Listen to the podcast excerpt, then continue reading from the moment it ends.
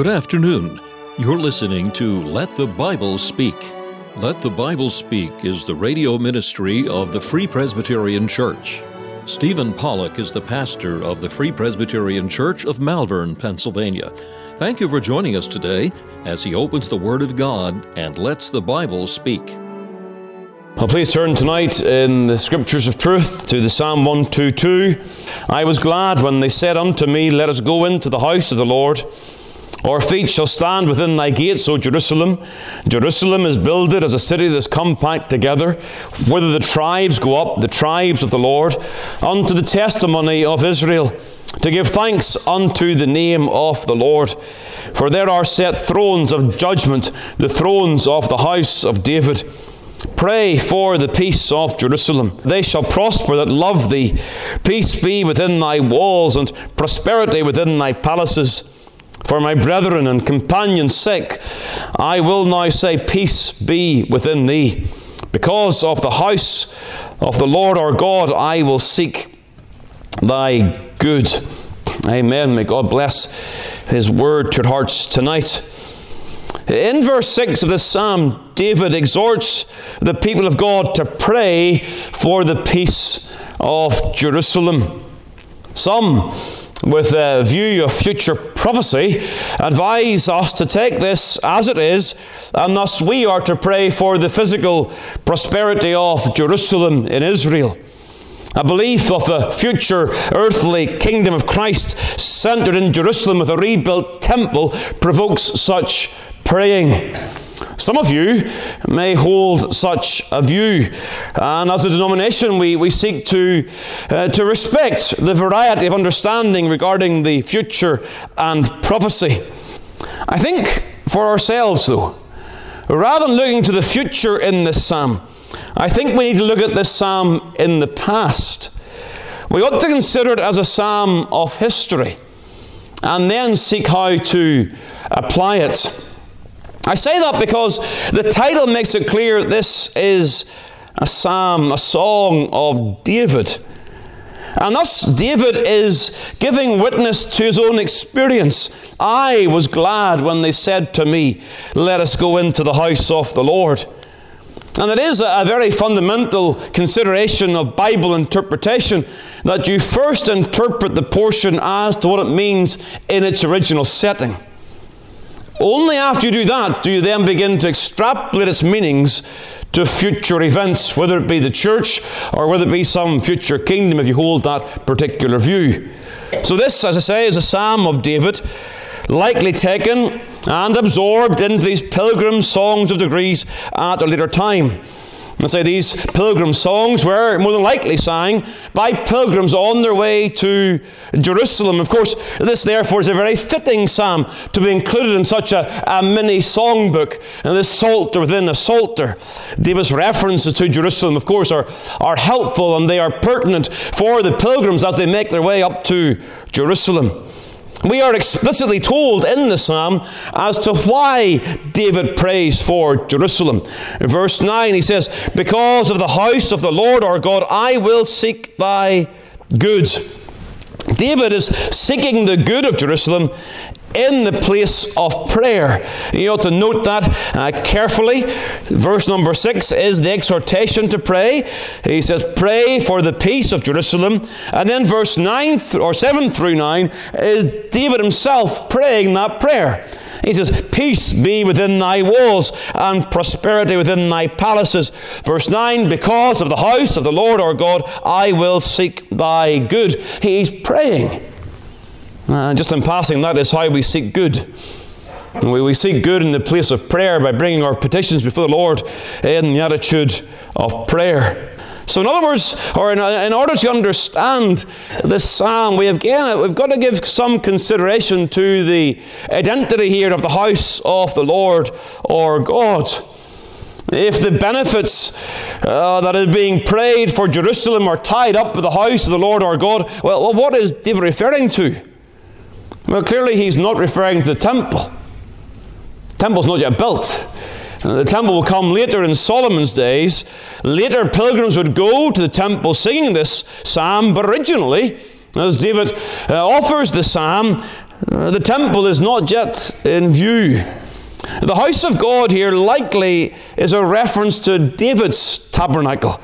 Again, in David's day, Moses' tabernacle was in Gibeon. Turn back to, to First uh, Chronicles, First Chronicles 21. You have a reference here to David having received the threshing floor of Ornan, the Jebusite, verse 28, he sacrificed there. And there's this little uh, incident of, of history. For the tabernacle of the Lord, which Moses made in the wilderness, and the altar of the burnt offering, were at that season in the high place at Gibeon. So this time, the tabernacle built under Moses' direction, that tabernacle is at Gibeon. But then you see 2 Samuel chapter 6, uh, again a reference again to a tabernacle. 2 Samuel chapter 6, uh, again the whole chapter deals with the issue of the, of the ark. Verse number 17 it says this And they brought in the ark of the Lord and set it in its place in the midst of the tabernacle that David had pitched for it. And David offered burnt offerings and peace offerings before the Lord. And so, if we understand all this together, uh, the tabernacle of Moses is in Gibeon, but here there's a tabernacle that David has erected for the purpose of restoring the ark of the Lord, the ark of the covenant, back into or bringing it into Jerusalem. Clearly, David's heart is for the worship of God in Jerusalem. That is going in God's purpose to be the place for the worship of God. And so, the house of God is the place of worship. And I say likely it's referring to the, the place where the Ark of the Covenant is, the place that David has established for the worship of God. David's burden, the burden that David has, is that Jerusalem be preserved from conflict so that the worship of God can continue. For God's public worship to continue required the safety and the stability of Jerusalem. Because of the house of the Lord our God, I will seek thy good. Jerusalem is the place where God comes and meets with his people in public worship. No Jerusalem, no sacrifice. No sacrifice, no worship. All of those things, they, they come together in David's thinking. Thus, his burden for prayer here is a burden for the public worship of God. He rejoices in the security of Jerusalem as a place where the tribes can go up to worship God. Verse number three Jerusalem is builded as a city that is compact together. That's a reference to its security. Whether the tribes go up, the tribes of the Lord, unto the testimony of Israel to give thanks unto the name of the Lord. He's rejoicing in its security. Because when it's secure, the tribes can go up and they can give thanks unto the name of the Lord. Now, I don't want to, I don't want to weary you uh, with this sort of technical interpretation of a psalm with regards to history, but it is very, very important. Because in this new covenant age, the worship of God is no longer confined to Jerusalem. That's exactly what Christ says in John chapter 4. You look in John chapter 4. Let me just read to you the words of John 4. John 4 21, the Lord says, Woman, believe me, the hour cometh when ye shall neither in this mountain nor yet at Jerusalem worship the Father. The worship of God is, is no longer confined in that public sense to Jerusalem in Israel. The church of Christ is the environment for worship. David's praying for Jerusalem, the environment for the worship of God. The church of Christ is the environment for worship. We are all priests and we offer spiritual sacrifices. And so it doesn't surprise us that the language of Jerusalem is used for the church. Paul speaks of the heavenly Jerusalem in Hebrews chapter 12. Revelation 21, of course, refers to, uh, to John's vision of Jerusalem coming from above. It says there in, in, Revelation 21, verse 2 And I, John, saw the holy city, New Jerusalem, come down from God out of heaven. Prepared as a bride adorned for her husband. And the identity of Jerusalem is very clear here. Uh, Revelation 21, the verse 9 And there came unto me one of the seven angels which had the seven vials, full of the seven last plagues, and talked with me, saying, Come hither, I will show thee the bride, the Lamb's wife. And he carried me away in the Spirit to a great and high mountain, and showed me that great city, the holy Jerusalem, descending out of heaven from God. The angel says, I'm going to show you the bride. And what does he see? He sees Jerusalem. So, Jerusalem and the church of Christ, they are clearly intimately related. So that we understand that the church of Christ now is the environment for the public worship of God. And so I think we rightly take this psalm as instructive of our duty to pray for the peace of the church, to pray for the peace of the place of public worship to pray for the peace of the place where the sacrifice of Christ is proclaimed. So, a right burden for worship will lead to fervent praying for the church. It's that sense that I want to indicate for you. It is, it is David's burden for worship here that leads him to pray for the well being of Jerusalem. That's what motivates his praying. So, where does this burden come from? Well, let me just indicate three things very quickly that lead to this burden. First of all, there is a personal delight in the worship of God. A personal delight in the worship of God. I was glad when they said unto me. David's response is to the invitation to go to the house of the Lord. And he indicates his gladness as a response to that invitation. Just as a passing note of comment, it is worth taking a second to consider the important role of God's people in the encouragement of the worship of God. Let us go into the house of the Lord. There is a communal encouragement in the worship of God. You have a role to play. By our example, by our words of encouragement, we can encourage others to be about the worship of God.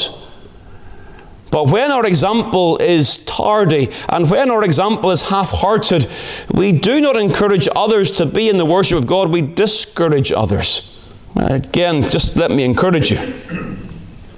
If you see one of your brothers or sisters lagging and flagging in the spiritual battle and in the worship of God, go alongside gently and encourage them with tender words and say, let, let us go into the house of the Lord. Because the child of God, when they are converted, will respond with a sense of gladness. I was glad when they said unto me.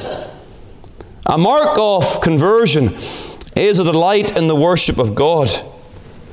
The Pharisees didn't know God, and yet they worshipped. But their worship was not pleasing to God because it came from the lip only and did not come from the heart. True believers truly worship and delight in that worship. You take Paul's words in, in Philippians chapter 3 describing the describing the true believers, for we are the circumcision which worship God in the Spirit. Spiritual Heartfelt worship is a mark of the true people of God. External worship marks the Pharisee, external worship marks the hypocrite. But the true circumcision, the true people of God, are marked by heartfelt spiritual worship. As a gladness to that. Now, it may help to make this a more concrete reality by considering what occurred in the worship in God's house. Again, I've explained the complexity of the house of God that's being referred to here in terms of the, of the tabernacle, but, but let's think of this in the tabernacle in a, in a more general sense. Once a year, the high priest entered the Holy of Holies with the blood. Regularly, the priests entered the holy place to meet with God at the altar of incense and the table of showbread by the light of the lampstand. But in the court, outside the tabernacle proper, the people gathered. David was not a priest, so his delight was particularly in the events that occur in the outer court. What occurs in this outer court? He, he was not permitted to be in the holy place where the ark was. He had to be around the ark, but, but not in the presence of the ark. So, what occurs outside? Well, the gospel is observed, isn't it? There you see the gospel. How does God accept sinners? sacrifice slain as a substitute. People brought before God on the shoulders and on the breastplate of the high priest. The gospel is observed for those who gather in the court. There is the giving of thanks and praise around the house of God. In verse number four, to give thanks unto the name of the Lord. Psalm 134 gives the exhortation to the servants of God to lift up their hands in the sanctuary and bless the Lord. The priests visibly offered the praise on the people's behalf, but the people themselves in the Psalm 100 are said to come into the presence of God with thanksgiving. Psalm 100 and verse 4 enter into his gates with thanksgiving and into his courts with praise. It's a reference to the house of God. There is the giving of thanks and praise. There is the hearing of the word. Look what it says again there in the, in the verse number four. Whether the tribes go up, the tribes of the Lord, unto the testimony of Israel. The word of God. The word of God was the place, or the, uh, the house of God was the place where the word of God could be read. Now you see that in Deuteronomy 31. God comes down and meets with Moses and Aaron at the door of the tabernacle. God would have us to gather together as His people to hear what He would say. Uh, thus, examine, thus gathering for public worship uh, comes from a desire to hear from the Lord. There is prayer at the house of God. My house shall be a house of prayer for the nations. You have examination here. There are thrones of judgment mentioned verse number 5. You know, these are things that happen in the house of God. And for the true believer, they delight in these things. In May of 1992, I hated the house of God. And in September of 1992, I loved the house of God. I have no explanation for that. No matter how quickly a teenager may mature, in a few months' time, you don't go from hatred to love. It's a work of God's grace. And by God's grace, there is a gladness when they say to us, Let us go into the house of the Lord. We delight to see the gospel. We delight to give thanks and praise. We delight to hear the word. We delight even to be examined under the authority of the church that our sins would be exposed. We delight to be in the place of prayer.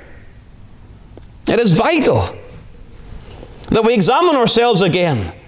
You see, carelessness in prayer for the church's peace carelessness in prayer for the church's safety may arise from personal coldness. If we do not delight in the worship of God, we will not truly care what happens to the church of Christ. It may be ripped asunder. The enemy may come in like a flood, but we don't really care because we don't really care about our worship of God. And thus, our personal coldness can lead to a prayerlessness for the well being of the church of Christ. That connection is here. Now, it may not be our coldness, but it may be our lack of awareness of the link. We've got to remind ourselves that when we delight to worship God in this place, our response must be to pray for the peace of Jerusalem.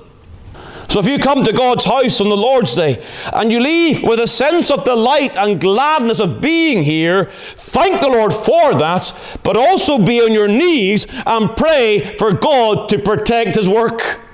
That's the connection here. I was glad. Therefore, he prays for the peace of Jerusalem. Because of the house of the Lord our God, I will seek thy good. But there's also the public duty for the worship of God. Look what happens here. This is a public duty as well as a personal delight. Let us go into the house of the Lord. Verse 2 Our feet shall stand within thy gates. Verse 4 mentions the tribes, the tribes of the Lord. There is a recognition here of the will of God for his people to meet together for the worship of his name.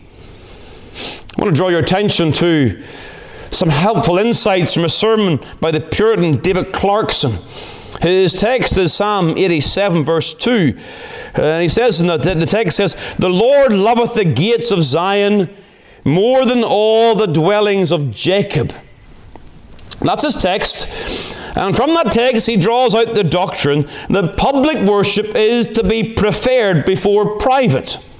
And the reference to the gates of Zion is a reference again to the, to the house of God and the worship of God. The Lord loves the gates of Zion more than all the dwellings of Jacob. And Clarkson gives 12 reasons as to why public worship is to be prepared before private. I'm not going to give you all 12 of them. I've got six down here to, to, to, to leave with you. He says the Lord is more glorified by public than by private worship. God is glorified when we acknowledge Him as glorious, and therefore He is more glorious when more people worship Him as glorious. He makes the point also that God is specially present when we meet in public worship. When the two or three are gathered, there am I in the midst. He makes the point that God manifests himself in public worship. Christ is seen among the candlesticks, in the preaching of the word, and in the administration of the sacraments. Public worship is more edifying. Not only do you edify yourself, but you edify others. Again, there's, there's a benefit in the public worship of God. He makes the point that public worship guards us against apostasy. Because in the encouragement of, be, of being among God's people, you are kept from coldness. That's true experientially. You miss the prayer meeting for a number of weeks, and you'll feel the impact. You, you become unwell for a time, and you miss the, the house of God for a number of weeks, and you will feel the impact. There is a benefit of being in the house of God. You're guarded against apostasy. He also says that public worship more resembles the worship of heaven.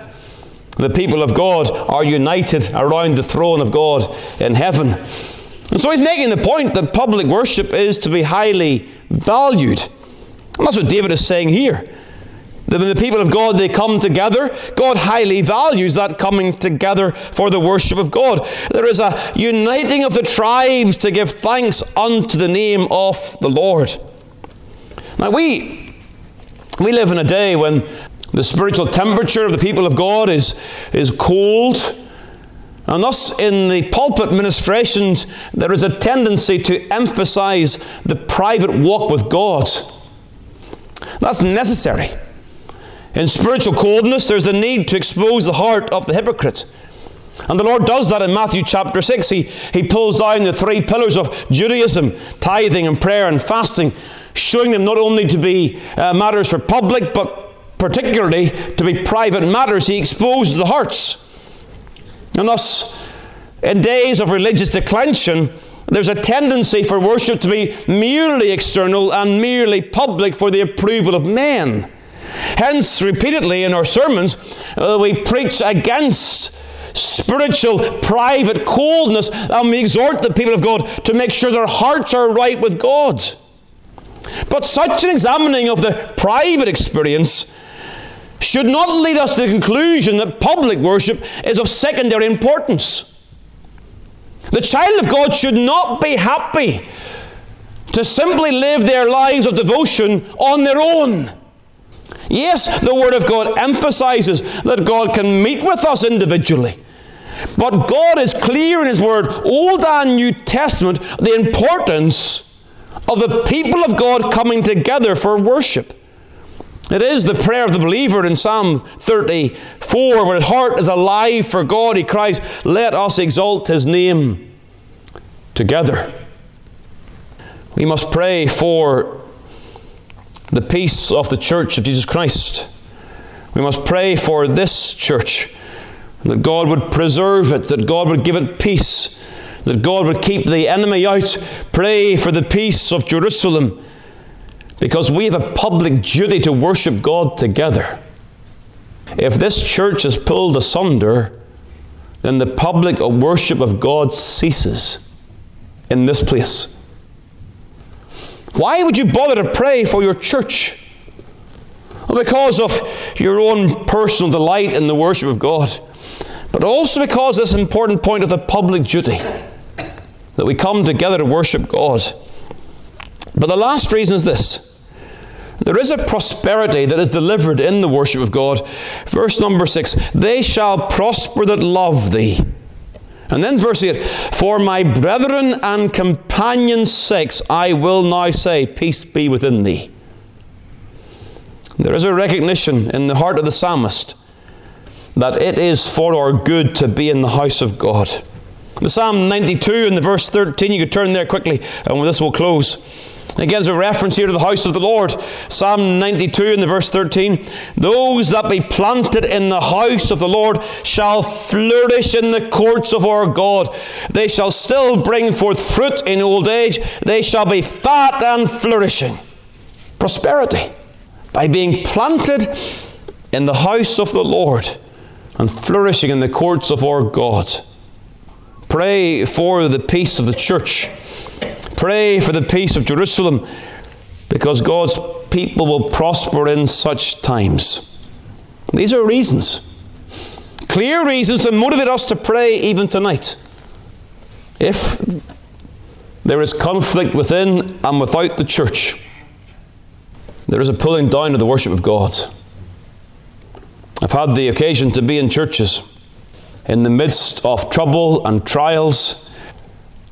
They were not happy places to worship God. And I doubt many of the people there could say, I was glad when they said unto me, Let us go into the house of the Lord. For us to enjoy the blessing of God in public worship, to enjoy that personally and as a community of God's people requires that we pray with urgency and with diligence for the peace of the Church of Christ. I think that's the right way to interpret this psalm. It's the right way to apply it in our own context. And may God give us the grace to store the word in our hearts, to hide it that we would not sin against God, and failing to pray for the church that He has placed upon this earth.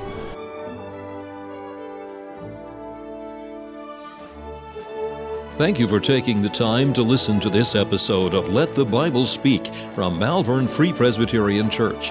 We extend an invitation to all to join us as we worship the Lord each week. You will be made very welcome. The church is situated at 80 Malin Road, Malvern, Pennsylvania. We meet for worship on the Lord's Day at 11 a.m. and 6 p.m. A Bible study and prayer meeting is also held on Tuesday evening at 7 p.m. If you'd like more information about the gospel or the church, please call 610 993 3170 or email malvernfpc at yahoo.com. We preach Christ crucified.